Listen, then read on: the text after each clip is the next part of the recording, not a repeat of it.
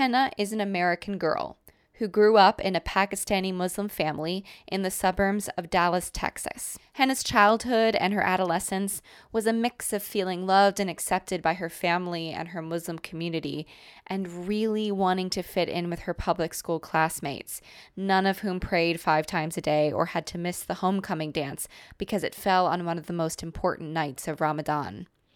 Now in her mid-20s and studying policy at the London School of Economics on a grant from Rotary International, it seems as though Henna feels close to her faith and to her identity beyond that faith in equal measure.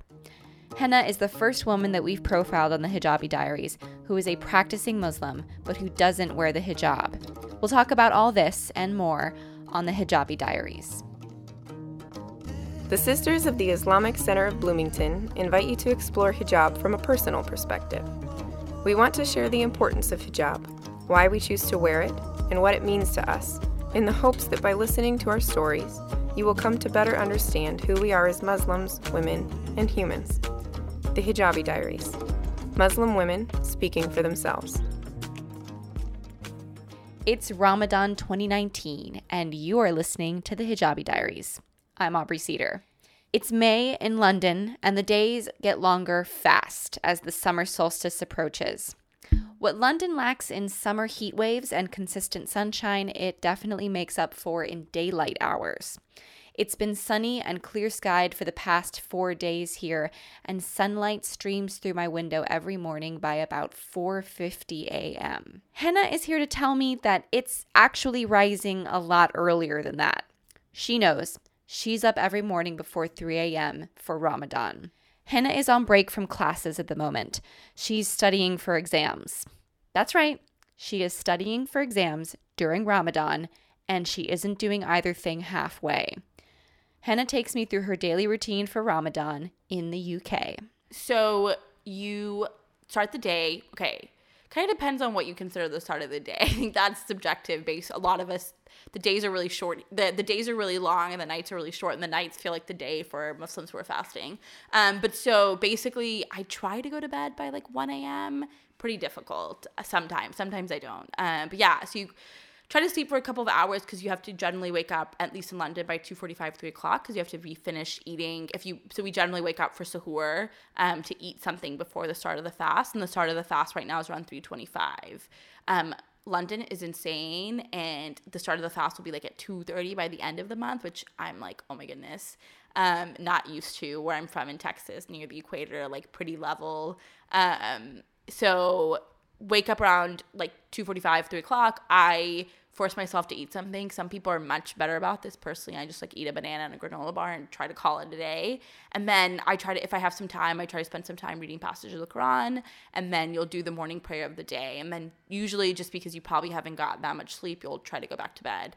And then when I wake up, because I have to still do school and work, I try to do that in the morning. And then at least for the next 2 prayers, you kind of just intersperse them in the day when you get a chance, right? So those are at 1 and then like 5/6 respectively. And then it's iftar time basically. And so around 8:30, almost 9 here now, long days. But so probably spend an hour getting ready for iftar. I've tried to cook more, which is like not typical of my life, and so with Ramadan I'm like, oh, but I need like the good food, so I'm gonna like try to make something. So I spent about an hour like figuring out how I'm gonna make something, and I try to make something. And then I've actually been really lucky. I have a lot of friends who have like joined me for iftar up to this point, so doing that. And then it's a really short time period between then and when you have to leave for the mosque. So I haven't gone to Taraweeh every single night, but I try to go as many nights as I can. So it's probably been about like half or a little more than half the nights now. So basically fast breaks right now at 8:45, and I probably have to like leave by 9:20, 9:30, and that includes like eating, praying, Maghrib prayer, and like getting ready to go to the mosque, hopefully drinking coffee, like all of that, and then getting on a bus or a tube to go to the mosque, and then go to the mosque, and that takes about an hour, hour and a half, like at the mosque, which is like the Taraweeh prayer and the night prayer, and then coming home. And then if I'm still awake at that point, I might do a little bit more studying, might read a little more about the Quran, hopefully. And then and then I've been listening to a podcast that's like from a nice little It's a thing called Roots I used to go to in Dallas, which was started by Sheikh Abdul Rahman Murphy and the Cullum Institute. And basically it's like a nice open space where basically they have a lot of like community sessions for Muslims to learn more about their faith. And they used to do this. They continue to do this young professionals talk every Monday. And it's really amazing, really, really cool. So I listen to that podcast on my way back and forth from Dharavi, which is nice. And then go back to sleep. It's kind of the day. So I was born in Florida, but I only lived there till I was about 2. And then my family and I moved to a suburb of Dallas, Texas called Irving.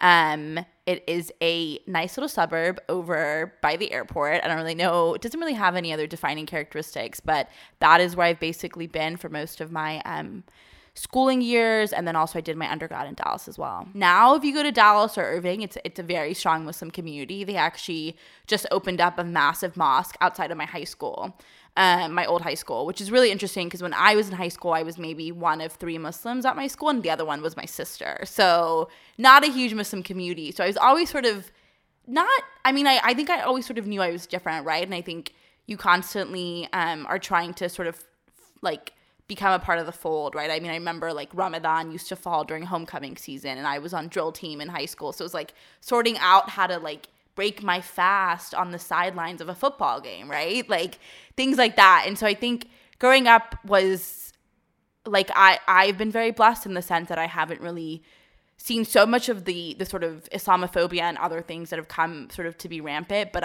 you always knew that you had to somehow sort of adjust or you know, or know that you were coming from a different perspective and a different background. And now I think kids growing up in my neighborhood probably see a little bit less of that because I've just grown more diverse over the last couple of years, but I definitely felt that a little bit. So yeah, I mean, that's kind of, I guess, a broad sense of what it felt like growing up in the States. Like many people who grew up Muslim, Henna made a transition from practicing Islam because her family practiced it to practicing because the practices were meaningful and important to her own spiritual life.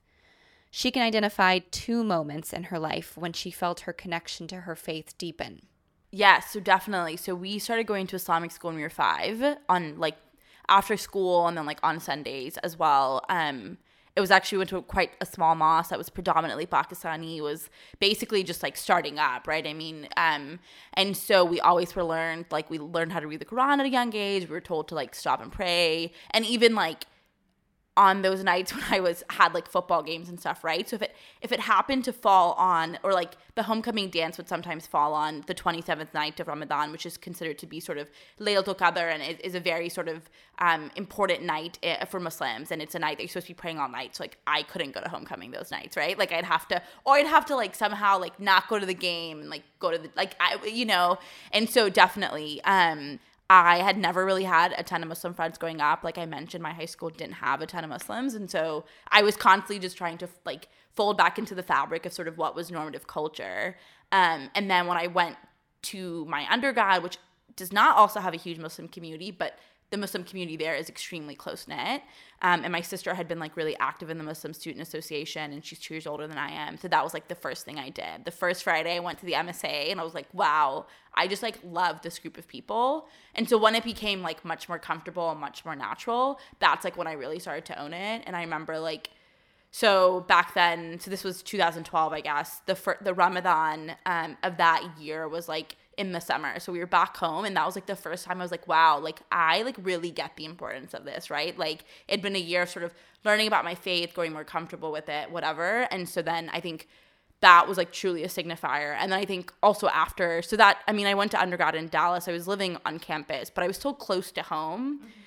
So it's kind of this like all those transferable properties. But I remember when I moved to Kosovo, like that was also big for me because like the first time where I was like, oh, like I'm on my own here. This is like a predominantly Muslim country, but also like it's up to me, right? After finishing her undergraduate degree, Henna moved to Kosovo for a year to teach English in 2 schools, an Islamic religious school for girls and a Catholic school. Her relationship to her identity as a Muslim woman who at this point had never worn hijab outside of the mosque was impacted and very nearly changed by her time there. Yeah, so when I was in Kosovo, I was actually placed to be an English teaching assistant at an all-girls Islamic school. Well, they had a guy side too, but I was teaching all girls at a madrasa, right? So the girls there, not all of them wore the hijab full-time, but they all would wear it during school hours, and then they were learning Islamic subjects as well, sort of the normal. And I remember my first couple weeks there, right, I had asked the professor I was teaching with, I said, hey, like, I'm Muslim as well, so I don't mind wearing hijab to class if you want me to. And she was like, no, it's not a big deal. Like, we do have a couple of female professors who also don't wear the hijab, and, like, we don't expect it of you. So I didn't, you know, and I was dressed fairly conservatively, but I was still wearing, like, business pants and, like, sweaters, right? I mean, and I remember my students being really confused if I was Muslim or not, right? Like, and it was interesting because the embassy had placed me for my time there at a Catholic school and an Islamic school. Really weird dynamic, right? So the other school I was teaching at part-time was run by three priests. And so they were like, are you Catholic or are you Muslim? Like, we don't understand. I think part of that was they had never met someone who was an American Muslim, number one, right?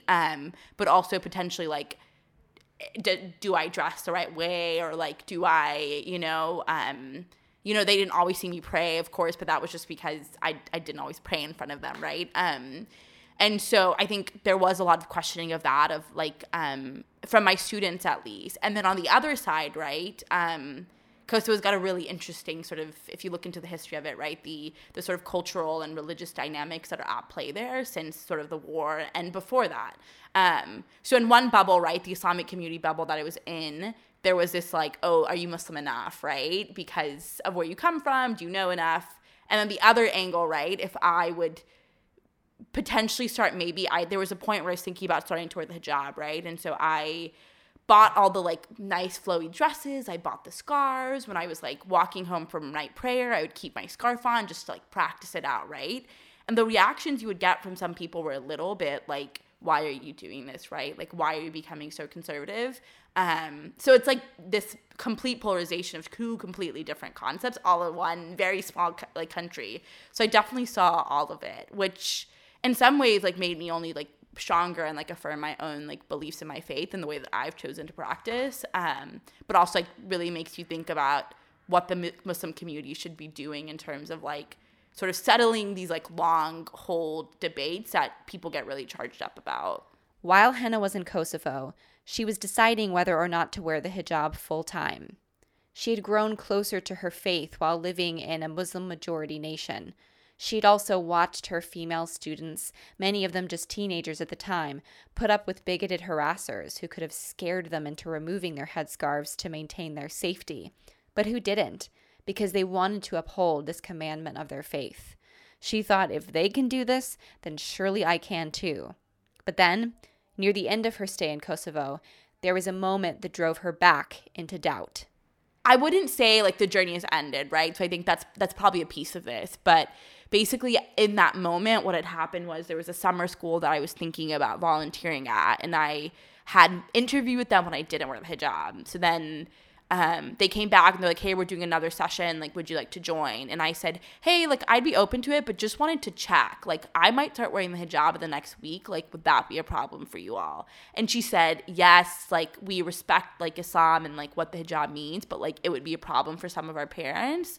So like you can't do this. And that's like actually like a very common sentiment in Kosovo where a lot of schools and stuff are kind of anti the hijab. And I was like, oh my goodness. And I think I was just not 100% there. And then she did that. And I was like, this is going to be too much for me and I'm not going to be able to handle this. So I was like, I'm going to wait till I get home, because basically it was June or July and I was moving back to the U.S. in July or August. And then I think I went back to the States and it kind of just, I have to like, I'm still thinking about it, you know, but I think that was that sort of really like complete opposite and like not like very positive experience of hearing someone say that would completely change like how they would perceive me, I think just like sat in my mind pretty strongly.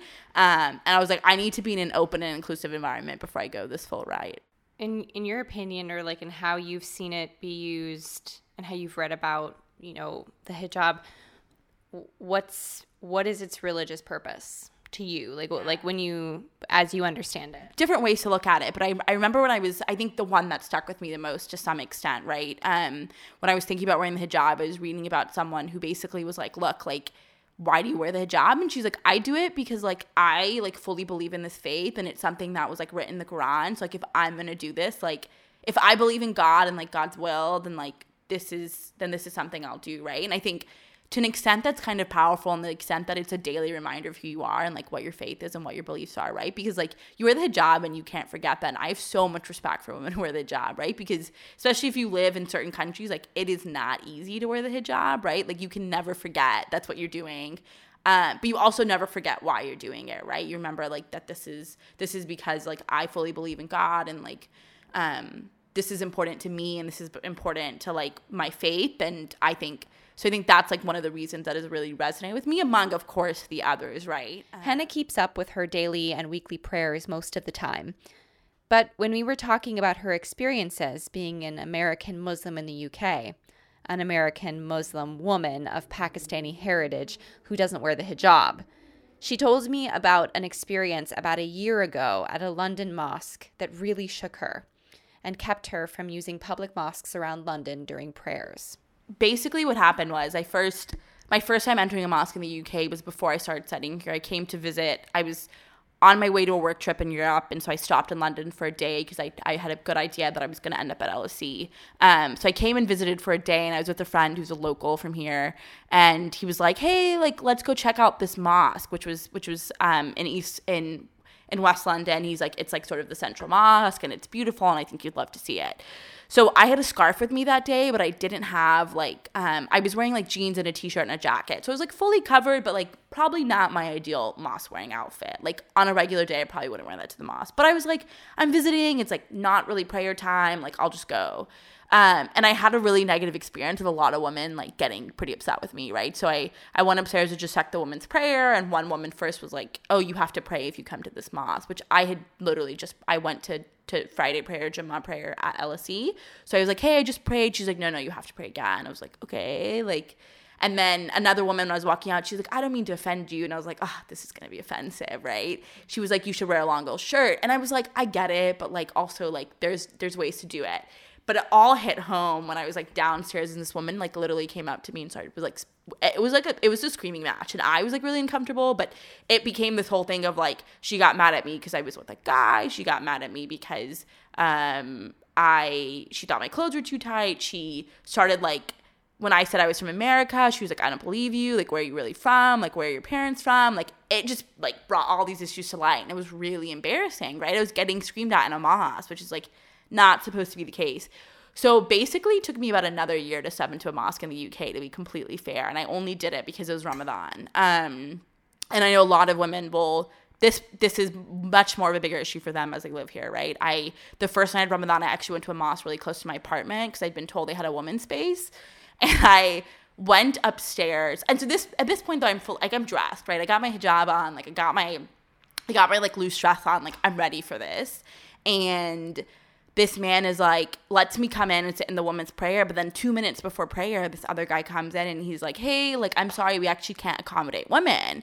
And that's apparently, like, a really big issue here where, like, they have the space, but they don't want you there or whatever. I don't really know what the issue is at hand. But that was also really embarrassing. So it took me another couple of days. And I finally found mosques that I have found to be better and, like, that I've enjoyed and that have, like, proper facilities for women and are a bit more welcoming. But I do, like, I don't take the risk of not dressing properly. Like, I will say, like, I wear the full outfit. I've been to a mosque in my own neighborhood next to the Shepherd's Bush Market, and I've sat in the women's prayer space during evening prayers.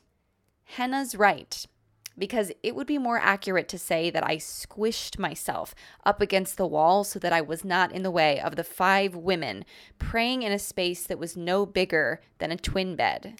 This space was separated from the men's prayer hall, an area at least 10 times the size of the one we were smushed into, by a heavy curtain. The women were all very kind and friendly to me and to my friend who was there to pray, even though I was wearing jeans, and they bade me stay when I tried to exit the space to give them some more room. It all seemed unfair and completely unlike the atmosphere of the Bloomington Masjid. Luckily, Henna has found some spaces to pray at LSE and found privacy and peace in praying in her own home. Henna talks to me about how political elections, including the upcoming American presidential elections in 2020, are confusing and sometimes disempowering to many Muslims in the United States. Muslim Americans can find that their beliefs do not fit squarely within the Republican or Democratic Party interests, and that very few candidates, when given the opportunity, really want to learn about Islam or to understand what American Muslims need from their government. Personally, and like hope maybe others, I think, are looking for someone who like is open to listening, right? I think there's a lot of concept of like a lot of candidates right now in the race, at least if we're talking about the big race, like are obviously like not Islamophobic and do believe in equal rights, right? But do they really know how to get there? Probably not, right? I mean, there are no Muslim candidates running for president at least, right? So like, so listening and like including us in the dialogue and being a part of that, but also like, I think just like, and standing up for what's right, right? I think there's a lot of like, we're seeing this right now with a lot of like Ilhan Omar and Rashida Tlaib, right? A lot of people are skewing their words and sort of painting this rhetoric that they're actually like anti-Semitic, right? And so I think we're looking for candidates who are going to like understand that there's often like a, like these are really like hard to talk about topics, right? Like no Muslim is expecting like us, like our government to sort of start adjusting to Muslim beliefs, right? I mean, it's just like, but how do you sort of have that conversation in a real and authentic way and like make us know that you really do believe and you understand the faith and what that means and not are just like trying to buy the votes, of course. And that's for any group that is sort of seen as a voting bloc, sort of how do we change the narrative? I think, at least from a perspective of like, how do we share that a lot of the things that people claim are Islam are not necessarily, but also like, why is it that if a Muslim woman says something against a certain state that she's on like anti-Semitic, like why are we all, like always pitting minorities against minorities, right? Like that's not a thing we need to be doing and doing that in a genuine sense. I think that's going to be really important as well. And I mean, just because you are studying social policy and you're working with these companies and you've worked with these companies in consulting and stuff, what do you think makes a leader? What do you think these conversations look like or these leaders look like when they're coming to a community to say, teach me how to represent you and teach me what I need to know in order to represent you. Like, what are those questions that you would have them ask, or what are those things that you would have them do again and again? The leader should first like sort of be listeners, right? So like asking questions is of course really important, right? But they shouldn't be the one setting the agenda for the day, right? If you want to go visit a mosque, like have a Muslim set up the schedule for you. And ideally meet with Muslims who are both sort of imams maybe, or hafizes, or also like someone like myself who might just be working with the youth or might just be coming up, right? Meeting at mosques, meeting at Muslim community centers, meeting MSAs, right, at universities. I think that's also really important, right? Because I think the perspective you're going to get is completely different to some extent, right? Having the people you're meeting with driving that agenda to some extent, right? And then asking the like authentic questions. And I think one thing is like I have a lot of friends who'll be like, sorry for my ignorance if they don't know something about Islam. And I'm like, actually, it's like, I get it, right? Like, I don't know that much about every other faith. I don't know the daily intricate practices. So not feeling bad about asking the basic questions, right? Like, why do you pray 5 times a day? Or like, what is Ramadan all about? Like, I don't understand, like, what do you gain from not drinking water, not eating all day? So even asking those simple questions just to get like a better forbearance. I would love to see like leaders who are sort of engaging. It was in the open iftar that I was talking about that's in London. It's cool because basically every night they have a speaker, and a lot of them have been like non-Muslims who like work at local companies or things like that. And so they've come and they didn't know that much about Islam before that, but they've learned just being there, right? And being a part of that community and like just genuine like sharing a meal with someone. Like I don't think it needs to be this sort of really big diplomatic thing, right? And I think that also ruins it, right? When you're like, oh, let's have all the press come. Like, let's make this like a huge scene, right? Like XXX candidate visited XXX mosque, right? Like if you're going to do it for the genuine sake, right? Like do it in a way that's sort of just like natural and like you're just part of the conversation, especially if you don't know that much, right? I mean, I'm sure there's candidates who know a lot about Islam or leaders in every state who do, right? So I think there's just... yeah, asking the simple questions and wanting to genuinely learn more and like letting people tell you what they think is important. We go on to talk about Ramadan a little bit more. And Henna says that at the end of Ramadan every year, she feels fresh, a little more enlightened, a little more close to God, and a little stronger in her faith and just in her day-to-day life. Then we talk about something that I felt like our entire conversation has revolved around without ever addressing. And that is the cultural context that we live in while we're practicing our faiths and how those contexts affect our practice. Cultural contexts have been the culprits behind many horrifying incidents throughout history. Just this week, a woman, a former broadcaster, was murdered in broad daylight on the streets of Afghanistan for her outspoken support of women's education. This happened in a Muslim-majority nation when the Quran requires all practitioners, male and female, to pursue knowledge their entire lives for the betterment of themselves and for others. Similarly, cultural context has been the culprit behind Christian churches rejecting members of the LGBTQ community, when the New Testament clearly asks us to love our neighbor as ourselves. So, what do we do, people like Henna and I, to continue our faith practices in cultural contexts that may or may not accept us, that may or may not accept the way that we want to be and want to practice, that can bar us from practicing, or at least make it really hard, the way that those women at the London mosque did for Henna? And I think there's a lot of cultural context that can have a lot of implications, right? I think one is we're seeing sort of a lot of youth being like very anti-religion, right? Whereas sometimes like churches and mosques and other things have a really important role to play in like social policy, right? They provide homes for people who are searching for homes. They often hand out food. Like they sort of have a lot of charitable giving that goes on, right? Like they're a key part of the state. Like, and no, like while we don't need to conflate them with the government, right? Like churches and community centers and religious centers often fill in gaps at local levels where like the state didn't, right? Or the market didn't, when you think about it from a social policy perspective, or where like in big cities where like neighbors used to be able to like help their neighbors who were struggling, like maybe they can't do that anymore, but a religious center might, right? And that could be from a religious perspective or just offering help to anyone who needs it. Like I know like in Islam, at least, like we have to give 2.5% of our savings to charity, right? Like that is not sizable. Like that's a lot of money, right? So if people are not wanting to accept the fact that like, if we're constantly into this conflict of like religion's bad and all these things, I think it just makes it really complicated for us to practice, for people to benefit from what the good things are of faith. And I've obviously no issue with someone who's not faithful, of course, but, and sort of conflate sort of the divides that we often see in our society. So it's really problematic. I don't know how to fix it, right? I think it's a big issue of our time, but I do think you bring up a good point of we've seen all the religions, and it's also like with the spread of religion and sort of globalization and how sort of we see all this on social media, all this, of course it's getting worse, right? But that's probably just because of the salience of the issue and how much we're seeing it too. But yeah, interesting conversation, interesting topic. If you know of any organizations or campaigns looking to identify and support political candidates who care about the values and concerns of American Muslims, please let us know. We want to spread the word. And if no such platform exists, that sounds like something really cool that one of our listeners should start. Just saying. The Hijabi Diaries is produced in partnership with the Open Hearted Campaign to End Islamophobia. Our executive producer is me, Aubrey Cedar, with help from WFHB News Director Wes Martin, and our co-producer is Anna Mighty. The music you heard on this episode is by Baraka Blue. Check out our Facebook page for Ramadan crafts, books, meal inspirations this month, and throughout the entire year for profiles of amazing Muslim women. You can find episodes of the podcast on iTunes, Stitcher, SoundCloud, and on our website at www.hijabidiaries.com. If you like listening to the podcast, please get onto iTunes and leave us a review.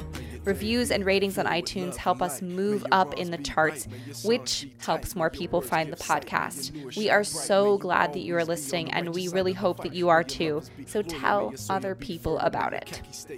Thanks so much to Henna for sharing her thoughts today. Happy Ramadan, and as always, thanks to you for listening. Free of his prison. May Allah increase you in your vision. May you find everything you've been missing. May you awake for prayer before the sun has risen. When you speak, may your audience listen.